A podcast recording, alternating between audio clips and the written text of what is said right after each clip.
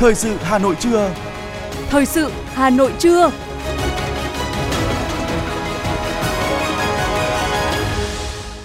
Quang Minh và Thu Thảo xin kính chào quý vị và các bạn. Bây giờ là chương trình thời sự của Đài Phát thanh và Truyền hình Hà Nội. Chương trình trưa nay thứ tư, ngày 14 tháng 12 có những nội dung chính sau đây. Thủ tướng Phạm Minh Chính dự hội nghị thượng đỉnh kinh doanh ASEAN EU. Chủ tịch Ủy ban nhân dân thành phố Hà Nội Trần Sĩ Thanh chủ trì hội nghị tiếp xúc đối thoại doanh nghiệp năm 2022. Khai mạc Đại hội đoàn toàn quốc lần thứ 12. Nhiều hoạt động kỷ niệm chiến thắng Hà Nội Điện Biên Phủ trên không. Phần tin thế giới có những sự kiện nổi bật. Cảnh báo các loại virus đường hô hấp hoành hành đồng thời tại châu Âu. 3 triệu chai nhựa chút xuống thành phố Auckland của New Zealand trong một năm. Và sau đây là nội dung chi tiết.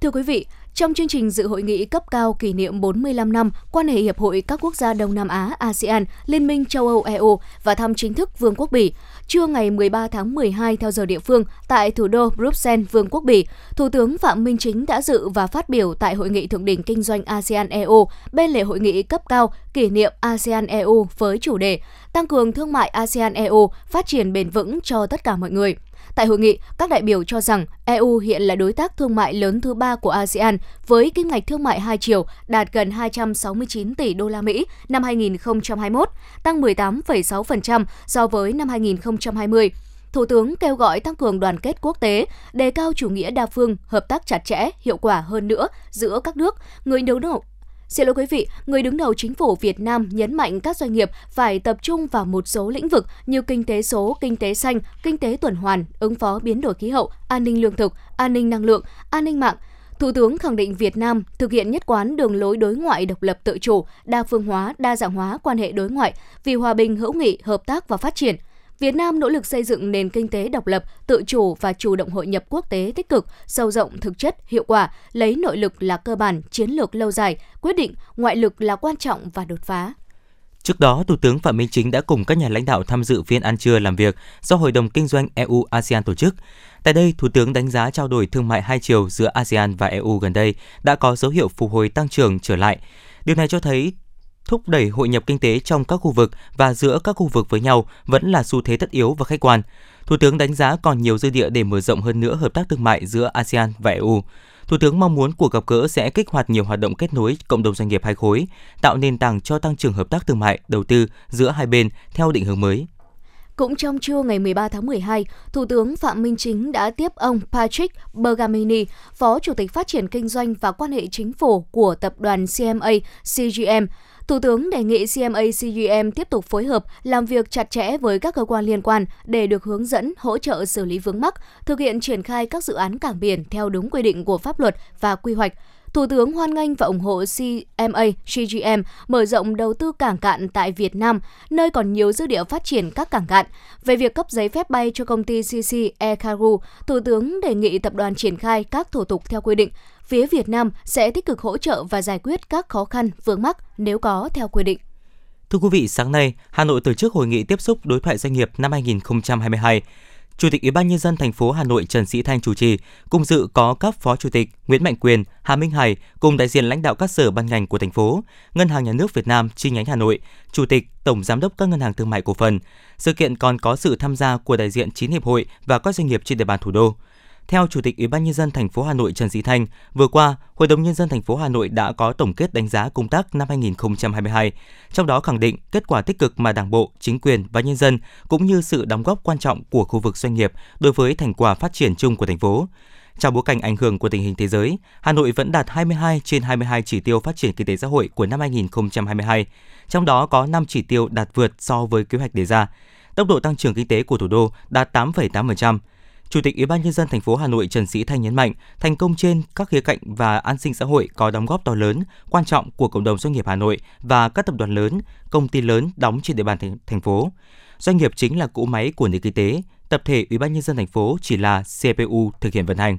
Khẳng định 2022 là một năm rất khó khăn với nền kinh tế khi doanh nghiệp phải đối mặt với nhiều thách thức, trong đó lớn nhất là vấn đề tài chính, tiền tệ, Chủ tịch Ủy ban nhân dân thành phố Trần Sĩ Thanh mong muốn lắng nghe, chia sẻ từ các doanh nghiệp với tinh thần thấu hiểu, đứng cạnh, đi cùng để cùng nhau tháo gỡ, hỗ trợ doanh nghiệp vượt qua khó khăn do ảnh hưởng tiêu cực của tình hình suy thoái kinh tế thế giới. Đồng thời cũng thể hiện vai trò của chính quyền thành phố Hà Nội đối với việc hỗ trợ, tạo điều kiện, đồng hành cùng doanh nghiệp xây dựng môi trường đầu tư, kinh doanh thuận lợi để doanh nghiệp phát triển, Hội nghị đã lắng nghe đại diện Sở Kế hoạch và Đầu tư Hà Nội báo cáo về tình hình phát triển kinh tế xã hội năm 2022, nghe đại diện Ngân hàng Nhà nước chi nhánh Hà Nội báo cáo về tình hình cấp vốn tín dụng cho các doanh nghiệp, các khó khăn vướng mắc trong quá trình thực hiện. Cục Thuế thành phố báo cáo tổng hợp khó khăn vướng mắc và tình hình thực hiện các chính sách hỗ trợ của Trung ương và Hà Nội về tháo gỡ khó khăn vướng mắc cho doanh nghiệp trong lĩnh vực thuế. Theo đó, trong năm 2022, thành phố đã bố trí 221,72 tỷ đồng để triển khai các chính sách hỗ trợ doanh nghiệp. Ước tính đến 31 tháng 12 năm nay, tổng nguồn vốn huy động của các tổ chức tín dụng cho vay ưu đãi phục vụ sản xuất dự kiến đạt hơn 4,6 triệu tỷ đồng, tăng 8,46% so với năm 2021. Đặc biệt, hội nghị ghi nhận nhiều tâm tư chia sẻ của các hiệp hội, các chủ doanh nghiệp trên địa bàn thành phố. Đa phần những khó khăn mà doanh nghiệp đang gặp phải trong năm 2022 là vấn đề thiếu vốn, khó giải ngân và đặc biệt là khó tiếp cận nguồn vốn hỗ trợ từ chính phủ. Tối qua, ông Nguyễn Mạnh Quyền, Phó Chủ tịch Ủy ban nhân dân thành phố Hà Nội đã trao danh hiệu sản phẩm công nghiệp chủ lực thành phố Hà Nội năm 2022 cho 33 sản phẩm của 25 doanh nghiệp. Trong đó có 10 sản phẩm của 10 doanh nghiệp có số điểm cao nhất được Ủy ban nhân dân thành phố Hà Nội công nhận top 10 sản phẩm công nghiệp chủ lực thành phố Hà Nội năm 2022. Phát biểu tại buổi lễ, bà Trần Thị Phương Lan, quyền giám đốc Sở Công Thương Hà Nội cho biết, sau 5 năm thực hiện đề án phát triển sản phẩm công nghiệp chủ lực thành phố Hà Nội đến năm 2020, định hướng tới năm 2025, Ủy ban nhân dân thành phố Hà Nội đã công nhận tổng số 196 sản phẩm đạt danh hiệu sản phẩm công nghiệp chủ lực của thành phố Hà Nội. Các doanh nghiệp sản xuất sản phẩm công nghiệp chủ lực ngày càng thể hiện và khẳng định được vai trò tiên phong, trụ đỡ là động lực cho phát triển công nghiệp thủ đô, có tác động lan tỏa mạnh mẽ đến kinh tế thành phố, đóng góp tỷ trọng lớn vào tổng giá trị sản xuất công nghiệp và phù hợp với chiến lược phát triển kinh tế xã hội của thủ đô. Các doanh nghiệp tham gia chương trình sản phẩm công nghiệp chủ lực cũng đã nỗ lực áp dụng tiến bộ khoa học kỹ thuật, công nghệ tiên tiến, hiện đại vào sản xuất, đặc biệt là những thành quả của cuộc cách mạng công nghiệp lần thứ tư, áp dụng các hệ thống quản lý chất lượng theo tiêu chuẩn quốc tế, nâng cao mức độ tự động hóa, thực hiện chuyển đổi số, xây dựng mô hình nhà máy thông minh.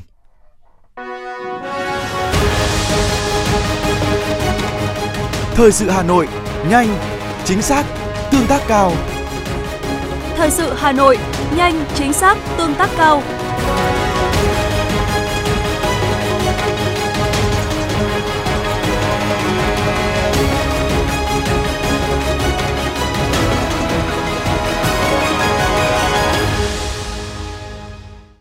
Quý vị và các bạn, sáng nay tại thủ đô Hà Nội, Đại hội đại biểu toàn quốc Đoàn Thanh niên Cộng sản Hồ Chí Minh lần thứ 12, nhiệm kỳ 2022-2027 khai mạc với sự tham gia của 980 đại biểu chính thức, đại diện cho hơn 22 triệu đoàn viên thanh niên Việt Nam trong và ngoài nước. Đây là những cán bộ, đoàn viên ưu tú xuất sắc trên các lĩnh vực hội tụ về thủ đô Hà Nội, phát huy tinh thần nhiệt huyết, trách nhiệm, trí tuệ để làm nên một đại hội thành công, mở ra một thời kỳ mới phát triển đầy năng động, sáng tạo của thanh niên Việt Nam.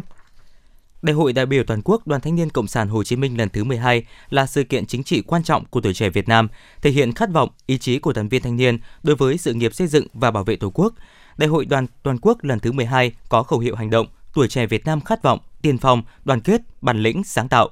Trong phiên thứ nhất, các đại biểu tham dự đại hội đã biểu quyết thông qua chương trình đại hội, nội quy đại hội. Đại hội cũng thống nhất thông qua danh sách đoàn chủ tịch đại hội gồm 19 đồng chí, đoàn thư ký gồm 5 đồng chí, Đại hội cũng nghe báo cáo kết quả đại hội đoàn các cấp tiến tới đại hội đại biểu Đoàn Thanh niên Cộng sản Hồ Chí Minh toàn quốc lần thứ 12.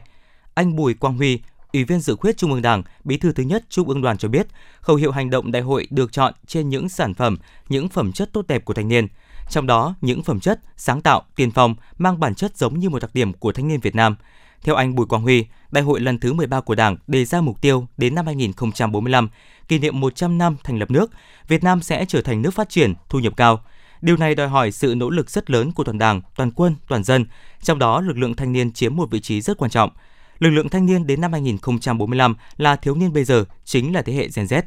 Đại hội đã chọn thành tố khát vọng đặt lên hàng đầu trong khẩu hiệu hành động nhằm biểu thị quyết tâm chính trị của tuổi trẻ Việt Nam trong thời kỳ mới, khát vọng vươn lên, ra sức phấn đấu vượt qua mọi khó khăn, thách thức, vững tâm thế để đảm nhận vai trò quan trọng trong sự nghiệp xây dựng và bảo vệ Tổ quốc Việt Nam xã hội chủ nghĩa. Ban chấp hành trung đoàn đã xác định cái mục tiêu có 3 mục tiêu lớn nhằm vào ba cái thành tố. Một là xây dựng bồi dưỡng một cái lớp thanh niên ờ, phát triển toàn diện và có những phẩm chất ừ, trên các mặt để đáp ứng được cái quá trình xây dựng đất nước trong thời gian sắp tới, trong thời kỳ mới. Vấn đề thứ hai là phát huy thanh niên trong tham gia thực hiện các nhiệm vụ lớn của đất nước để thực hiện được mục tiêu giữa thế kỷ 21 chúng ta trở thành một đất nước phát triển có thu nhập cao.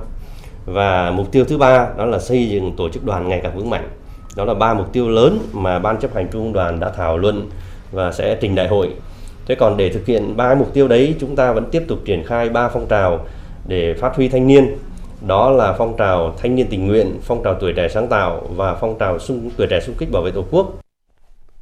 Trước đó, tại quảng trường Ba Đình, đoàn đại biểu dự đại hội đại biểu toàn quốc Đoàn Thanh niên Cộng sản Hồ Chí Minh đã tham dự lễ báo cáo và viếng lăng Chủ tịch Hồ Chí Minh. Ngay sau đó, tại Trung tâm Hội nghị Quốc gia Hà Nội, Trung ương đoàn tổ chức khai mạc triển lãm ảnh với chủ đề Khát vọng công hiến, lẽ sống thanh niên. Triển lãm trưng bày gần 1.000 hình ảnh, hiện vật, tái lại tái hiện lịch sử hơn 90 năm của Đoàn Thanh niên Cộng sản Hồ Chí Minh và kết quả tiêu biểu trong công tác đoàn và phong trào thanh thiếu nhi giai đoạn 2017-2022. Triển lãm mang theo thông điệp khẳng định lẽ sống cao đẹp của thanh niên, khát vọng công hiến của tuổi trẻ để tham gia thực hiện hóa khát vọng xây dựng đất nước phồn vinh, hạnh phúc. Bước vào không gian triển lãm, các đại biểu được ôn lại những mốc son lịch sử của Đoàn Thanh niên Cộng sản Hồ Chí Minh, được tái hiện bằng những tư liệu, hiện vật, thông tin, hình ảnh tiêu biểu, vừa trưng bày trực tiếp vừa số hóa. Đặc biệt, tại triển lãm cũng trình chiếu những chia sẻ của đoàn viên thanh niên cả nước gửi thông điệp về khát vọng năm 2045. Bên cạnh đó, triển lãm còn có những gian hàng về sản phẩm khởi nghiệp sáng tạo của thanh niên toàn quốc và trưng bày những sản phẩm báo chí, xuất bản tiêu biểu của đoàn hội đội. Điểm nhấn trong thiết kế không gian triển lãm là hình ảnh cây tre và lá cờ. Hình tượng cây tre cũng là hình tượng chính trong bộ nhận diện những sản phẩm tuyên truyền của đại hội. Ngay từ cổng chào không gian triển lãm là những cây tre vươn cao mang theo ngọn cờ, cờ Đảng và cờ Tổ quốc, biểu trưng cho hai ngọn cờ dẫn dắt thanh niên. Ngay bên dưới là cờ đoàn được thiết kế cùng hàng trăm cây tre là biểu tượng cho lớp lớp thanh niên luôn tiến bước theo cờ Đảng, cờ đoàn để phụng sự Tổ quốc. Một số đại biểu chia sẻ. Bản thân mình là một đảng viên trẻ cũng là một cán bộ đoàn nên là trong đại hội thì mình hy vọng rằng uh, đại hội sẽ đề xuất ra được những giải pháp thiết thực và hiệu quả cho những hoạt động về xây dựng đoàn. Để đoàn thực sự là một đội dự bị tin cậy của đảng. Và đặc biệt hơn nữa thì uh, xã hội ngày nay sẽ càng, càng ngày càng phát triển và thay đổi. Nên là mình hy vọng rằng trong đại hội thì uh, sẽ đề xuất ra được những cái phương pháp những cái giải pháp những cái hoạt động uh, phù hợp với lại tuổi trẻ, phù hợp với xu hướng của các bạn thanh niên của tuổi trẻ hiện nay để ờ, uh, thực sự hoạt động đoàn ngày càng ngày càng thực sự hiệu quả và gần gũi với các bạn thanh niên. Tôi cũng rất mong muốn và kỳ vọng đại hội này sẽ đề ra những cái uh, phương thức ờ, những cái nội dung, những cái giải pháp để đồng hành với thanh niên, hỗ trợ và đồng hành cho thanh niên dân tộc thiểu số vùng sâu vùng xa và tạo cho thanh niên dân tộc có những cái cơ hội về nghề nghiệp và việc làm để thanh niên thực sự trở thành người chủ trong giai đoạn mới hiện nay và thanh niên dân tộc thiểu số sẽ đổi mới và đóng góp sự phát triển của mình trong sự phát triển của đất nước. Chiều cùng ngày, đại hội tiếp tục làm việc. Theo chương trình đại hội, các đại biểu sẽ tham gia 6 diễn đàn thảo luận với các chủ đề khát vọng công hiến, lẽ sống thanh niên, thanh niên xung kích sáng tạo xây dựng đất nước, tổ chức đoàn, người bạn đồng hành với thanh niên, xây dựng đội vững mạnh vì đàn em thân yêu, thanh niên Việt Nam vững bước hội nhập và xây dựng đoàn vững mạnh, xứng đáng là đội dự bị tin cậy của Đảng. Chương trình chính luận nghệ thuật đặc biệt kỷ niệm 50 năm chiến thắng Hà Nội Điện Biên Phủ trên không với 3 điểm cầu, cột cờ Hà Nội, đài tưởng niệm Khâm Thiên và trận địa tên lửa chèm. Cùng sự tham gia của những nhân chứng lịch sử đưa khán thính giả ngược dòng thời gian đến với một giai đoạn lịch sử hào hùng của dân tộc. Với âm nhạc, với những hồi ức sống động, với những khoảnh khắc cam go mà oai hùng của quân dân miền Bắc nói chung và thủ đô Hà Nội nói riêng. 120 phút công phu, tự hào và đầy cảm xúc. Bản hùng ca chiến thắng, trực tiếp lúc 20 giờ ngày 17 tháng 12 năm 2022 trên kênh H1, H2, sóng phát thanh FM 90 và các nền tảng số của Đài Phát thanh và Truyền hình Hà Nội. Mời quý vị và các bạn đón xem.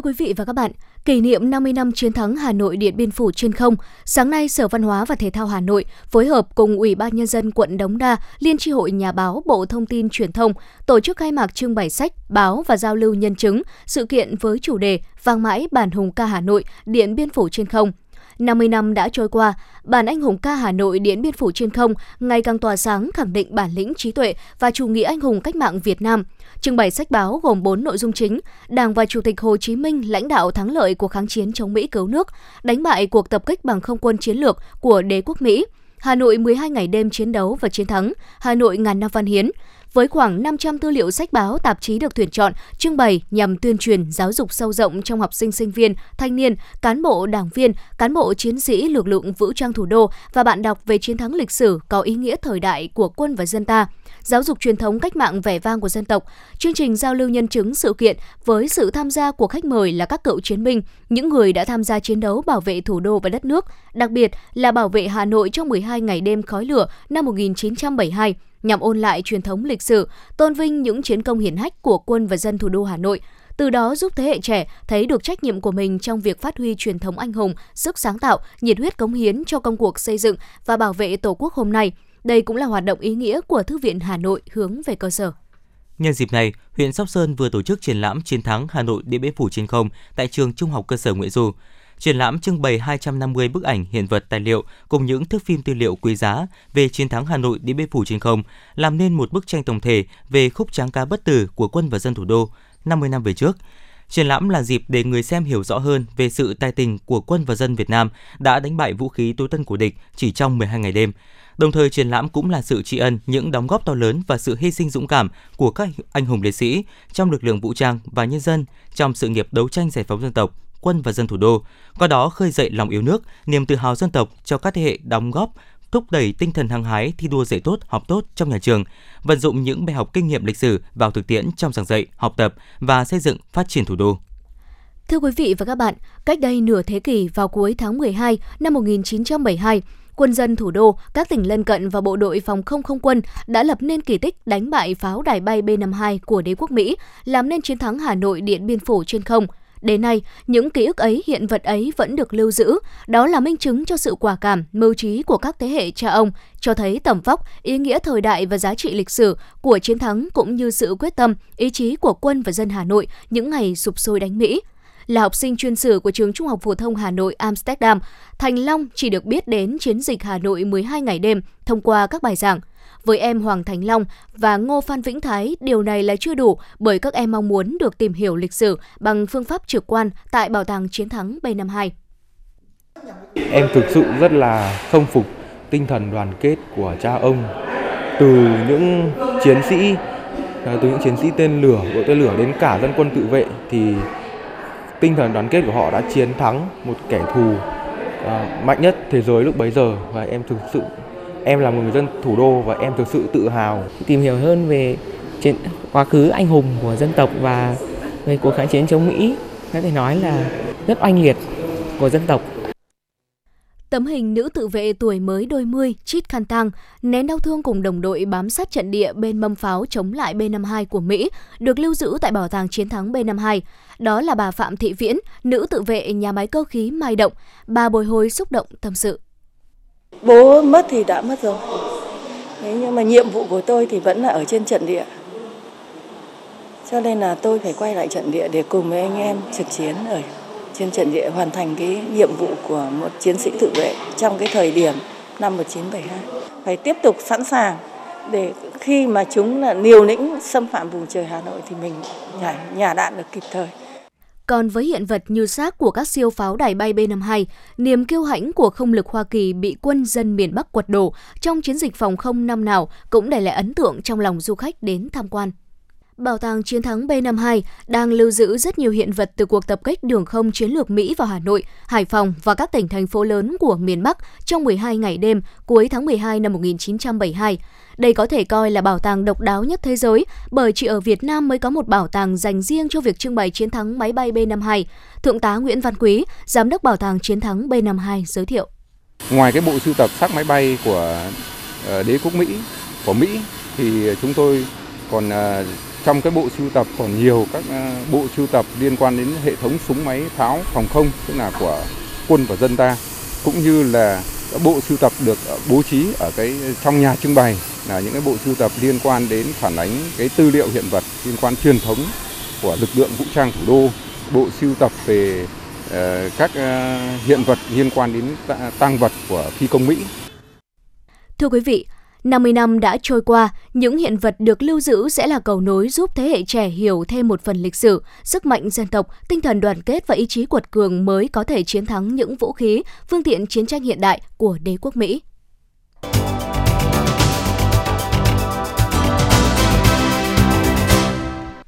Những thông tin đáng chú ý sẽ tiếp tục chương trình. Thưa quý vị, trong dịp nghỉ Tết Dương lịch và Tết Nguyên đán Quý Mão năm 2023, dự báo số lượng hành khách đi tàu sẽ tăng cao. Các bến tàu xe khách đã chuẩn bị các phương án để phục vụ người dân. Tại Hà Nội, các bến xe Giáp Bát, Mỹ Đình và Gia Lâm sẽ tăng cường gần 2.500 lượt xe mỗi ngày. Đối với các đơn vị vận tải nếu có nhu cầu tăng giá, được yêu cầu gửi đăng ký trước ngày 11 tháng 1 năm 2023. Còn tại khu vực phía Nam, các doanh nghiệp vận tải cho biết vé xe khách những ngày cận Tết đã hết, nhưng vé đi trước ngày 27 tháng Chạp vẫn còn rất nhiều, nhất là những tuyến về đồng bằng sông Cửu Long. Đối với đường sắt, dịp Tết năm nay, ngành cũng đã bổ sung thêm 10.000 vé để đáp ứng nhu cầu tăng cao của hành khách.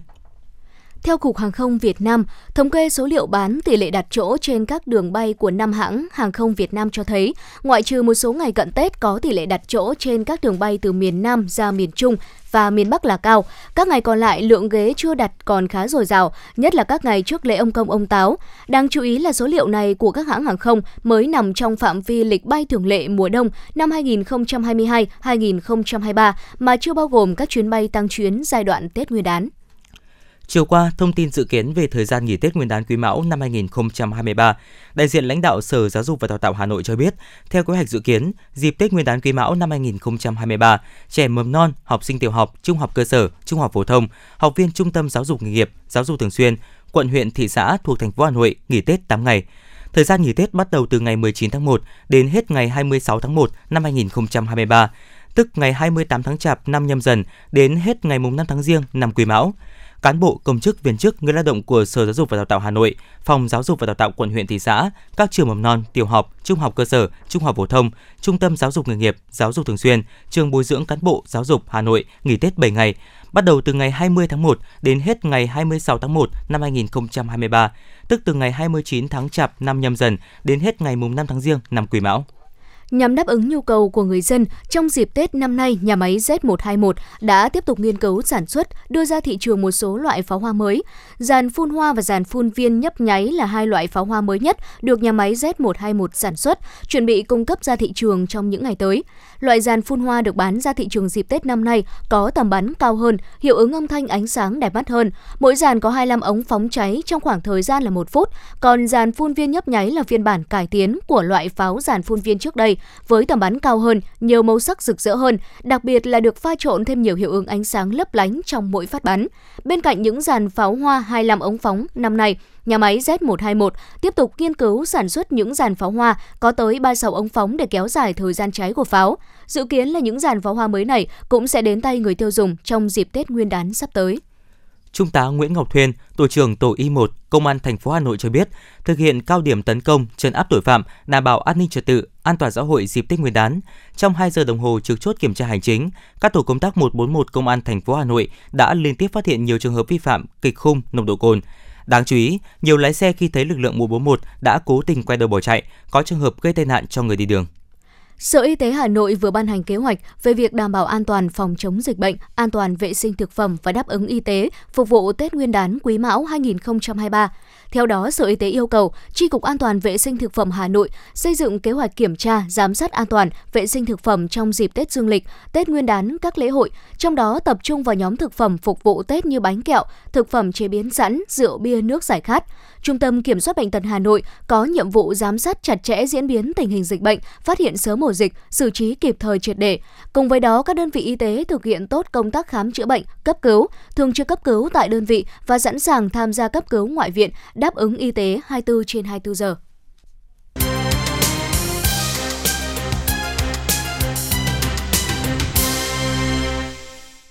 Quý vị và các bạn đang nghe chương trình thời sự của Đài Phát thanh và Truyền hình Hà Nội. Phần tin thế giới sẽ tiếp nối chương trình. Thưa quý vị, ngày 14 tháng 12, các nhà lãnh đạo Hiệp hội các quốc gia Đông Nam Á ASEAN và Liên minh châu Âu EU sẽ tiến hành hội nghị cấp cao trực tiếp đầu tiên tại trụ sở EU ở Bruxelles của Bỉ. Sự kiện này đánh dấu 45 năm thiết lập quan hệ ngoại giao ASEAN-EU, hy vọng sẽ mở ra một kỷ nguyên quan hệ kinh tế tốt đẹp hơn, cũng như giúp những nhà sản xuất châu Âu tại châu Á đa dạng hóa các nguồn nguyên liệu thô. Theo các nhà ngoại giao châu Âu, tại cuộc họp ở Brussels, các bộ trưởng các vấn đề châu Âu đã bật đèn xanh cho Bosnia trở thành ứng cử viên gia nhập EU sau khi Ủy ban châu Âu EC hồi tháng 10 đề xuất khởi động tiến trình gia nhập khối. Dự kiến các nhà lãnh đạo EU sẽ chính thức thông qua quy chế này cho Bosnia tại hội nghị thượng đỉnh EU vào ngày 15 tháng 12 sắp tới. chính phủ thiểu số Slovakia phải đối mặt với một cuộc bỏ phiếu bất tín nhiệm trong bối cảnh tương lai của họ nằm trong tay một số nghị sĩ, với nhiều người cho rằng cuộc bỏ phiếu hoàn toàn là để quyết định về sự tồn tại của chính phủ vốn đã gặp khó khăn từ lâu.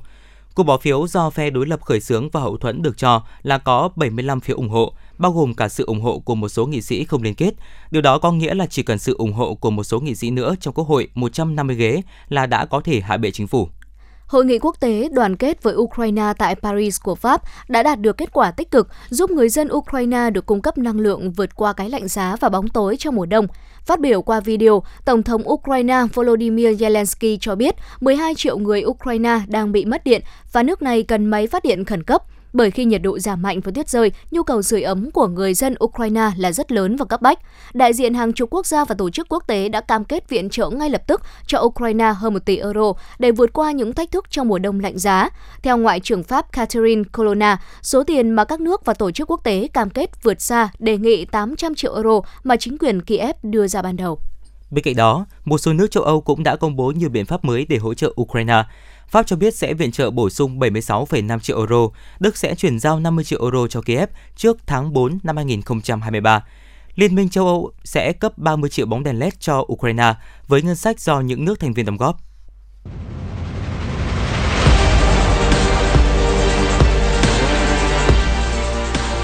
Bản tin thể thao Bản tin thể thao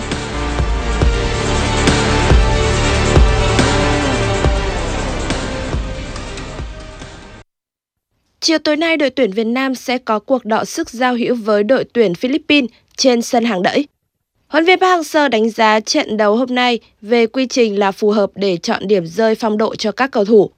Lúc này, ngoại trừ một số trường hợp chấn thương nhẹ của Văn Hậu, Ngọc Hải, nhà cầm quân người Hàn Quốc có đầy đủ trong tay lực lượng mạnh nhất. Thông qua phần thể hiện ở trận giao hữu này, ông Park sẽ đưa ra quyết định về danh sách 23 cầu thủ chính làm nhiệm vụ tại AFF Cup 2022. Bên kia chiến tuyến, Philippines gây chú ý bằng việc bổ nhiệm cựu giám đốc học viện của Barcelona Escosla, ông Joseph Ferre vào vị trí huấn viên trưởng. Ngoài xuất phát điểm với công việc từ lò đào tạo của câu lạc bộ nổi tiếng thế giới, nhà cầm quân 39 tuổi người Tây Ban Nha hứa hẹn đem đến luồng gió mới cho Philippines bằng kinh nghiệm dẫn dắt nhiều câu lạc bộ chuyên nghiệp của Nhật Bản, Thái Lan và Hồng Kông. Ngoài ra, với lực lượng gồm rất nhiều chân sút từng chơi bóng ở nước ngoài, Philippines luôn là đối thủ rất khó chịu của đội tuyển Việt Nam ở các giải đấu trong phạm vi khu vực. Đội tuyển Việt Nam sẽ ra sân trong trang phục áo đỏ, quần đỏ, tất đỏ, trong khi đội khách Philippines sẽ mặc áo trắng, quần trắng và tất trắng. Theo quy định của FIFA, mỗi đội sẽ được quyền thay thế tối đa 6 cầu thủ trong trận đấu này. Tính chất căng thẳng của trận bán kết World Cup 2022 khiến Argentina và Croatia đều lựa chọn lối chơi chắc chắn và thận trọng. Trong nửa đầu hiệp 1, hai đội chơi cân bằng với những đường truyền an toàn. Bước ngoặt chỉ đến ở phút 32 khi Enzo Fernandez bấm bóng để Julian Alvarez phá bẫy việt vị, băng xuống đối mặt với Dominic Livakovic, buộc thủ môn này phải phạm lỗi trong vòng cấm. Trên chấm 11m, Messi đã đánh bại Livakovic với cú sút quyết đoán vào góc chữ A, đưa Argentina vượt lên dẫn trước. Sau bàn mở tỷ số, Messi và các đồng đội tiếp tục có pha lập công nhân đôi cách biệt. Phút thứ 39, hai hậu vệ Croatia đã thay nhau phá bóng lỗi, tạo điều kiện cho Alvarez đi bóng vượt qua Livakovic, ghi bàn nhân đôi cách biệt. Đến phút thứ 69, Messi đi bóng khôn khéo loại bỏ trung vệ Josko Gavido, rồi xoay người kiến tạo như đặt cho Alvarez ấn định chiến thắng 3-0 của trận đấu này. Như vậy Argentina đã vào chung kết World Cup 2022 sau 8 năm chờ đợi. Ở trận đấu này, Messi đã đánh dấu lần thứ 25 ra sân tại World Cup, giúp anh đi vào lịch sử World Cup với tư cách là cầu thủ có số lần ra sân nhiều nhất. Thành tích này của M10 ngang bằng với kỷ lục của huyền thoại Lothar Matthäus. Bên cạnh đó, với bàn thắng vào lưới Croatia, Messi cũng chính thức vượt qua huyền thoại Batistuta để trở thành cầu thủ có nhiều bàn thắng nhất tại World Cup cho đội tuyển Argentina với 11 bàn. Ngoài ra, Epuja cũng có 8 đường kiến tạo tại World Cup và cân bằng thành tích với cố huyền thoại Maradona. Dự báo thời tiết, theo Trung tâm Dự báo Khí tượng Thủy văn Quốc gia ngày hôm nay, do tác động của khối không khí lạnh nên gây nên tình trạng rét khô, nhiệt độ thấp nhất ở các tỉnh vùng núi phía Bắc như Hà Giang, Cao Bằng, Bắc Cạn, Lạng Sơn giảm xuống còn từ 8 đến 10 độ C. Trung Du và vùng đồng bằng Bắc Bộ và thủ đô Hà Nội, nhiệt độ sáng sớm và ban đêm hạ còn từ 10 đến 12 độ C.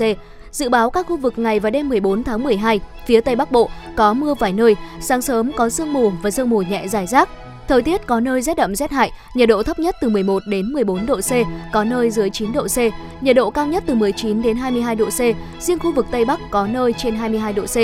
Phía đông bắc bộ và thủ đô Hà Nội, đêm không mưa, sáng sớm có sương mù và sương mù nhẹ dài rác, gió cấp 2, cấp 3, trời rét. Vùng núi có nơi rét đậm rét hại, nhiệt độ thấp nhất từ 10 đến 13 độ C, vùng núi có nơi dưới 9 độ C, nhiệt độ cao nhất từ 19 đến 22 độ C, có nơi trên 22 độ C.